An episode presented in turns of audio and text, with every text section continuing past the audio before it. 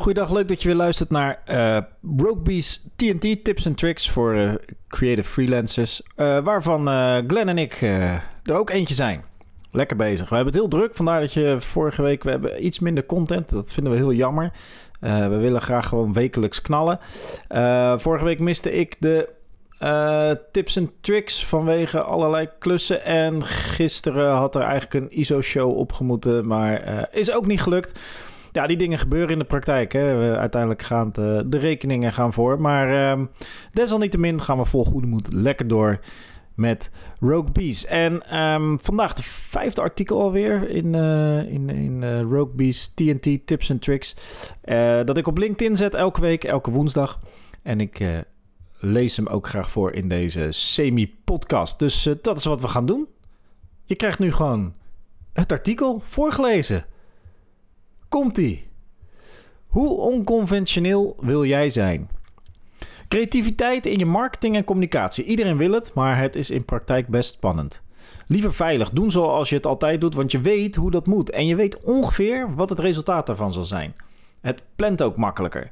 Eh, je kunt dan werken met templates, contentkalenders, protocollen en, uh, en, en, budgetten. Het nadeel is natuurlijk dat de kans groot is dat je marketing en communicatie verdwijnt in de grijze brei. Als je doet wat je altijd doet, dan lijkt het op hoe het er altijd uitziet. Of klinkt het zoals het altijd klinkt, vaak net als iedereen. En dan valt het niet meer op. Teken deze grijze stip op een papier vol met andere grijze stippen. Het verdwijnt in de massa. Teken er een rood vierkantje tussen en het is het eerste waar iedereen naar kijkt.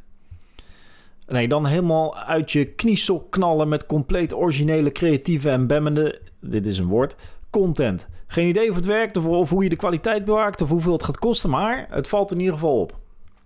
Dus ga je voor conventioneel of ga je voor onconventioneel? Ga je voor veilig en vertrouwd of voor vernieuwend en verfrissend? Ga je voor laag risico en lage opbrengst of voor hoog risico en hoge opbrengst?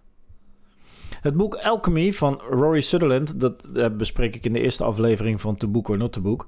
Dat bespreekt deze tweestrijd ook. Hij is vrij stellig. Er, er, er is nog nooit iemand zijn baan kwijtgeraakt door de veilige keuze. Ook als deze keuze achteraf niet de beste bleek te zijn. Ja, we deden het zoals we het altijd doen en zoals we het altijd deden werkt, want waarom zouden we het anders altijd doen? Dus aan ons kan het niet gelegen hebben.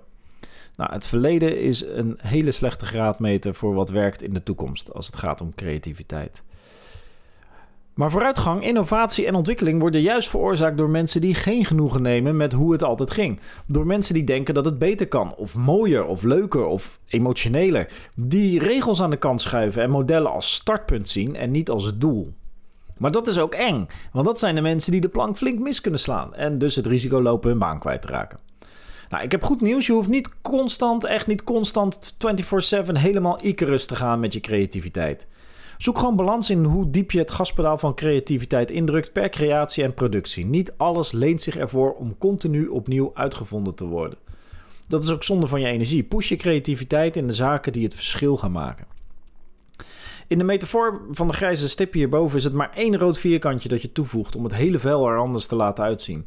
Het verhaal en, en dus de creativiteit zit hem vaak in de details. Zoek het eerst daar, zodat je, uh, voordat je alle protocollen en huisstijlen en conventies compleet overboord gooit. Een professional zoekt de creativiteit binnen de kaders die hij of zij krijgt. Kijk, we leren door imiteren, al van jongs af aan. Zo zie je creativiteit ook. Ik leer door eerst achter de schermen dingen na te maken. Door andere zaken daaraan toe te voegen uh, die ik erbij vind passen. En tot slot mijn eigen draai eraan te geven. Dat is, dat is pas het punt waarop er echt iets nieuws ontstaat. Kopiëren, verbanden leggen, aanpassen aan je eigen stijl, visie en ideeën. Kortom, conventioneel of onconventioneel is in de praktijk een vals dilemma. In werkelijkheid is er altijd een spectrum waarbij iedereen een andere plek inneemt. En die plek kan wisselen per dag, per week, per maand, per jaar. Sommigen zitten liever een tijdje dichter tegen het conventionele aan uit behoefte naar stabiliteit. En anderen klauteren liever vaker naar het onconventionele, omdat ze de uitdaging nodig hebben en juist nieuw terrein willen ontdekken. Dat zijn de rogue bees, zeg maar, die de gebaande paden net te saai vinden en liever hun eigen pad creëren.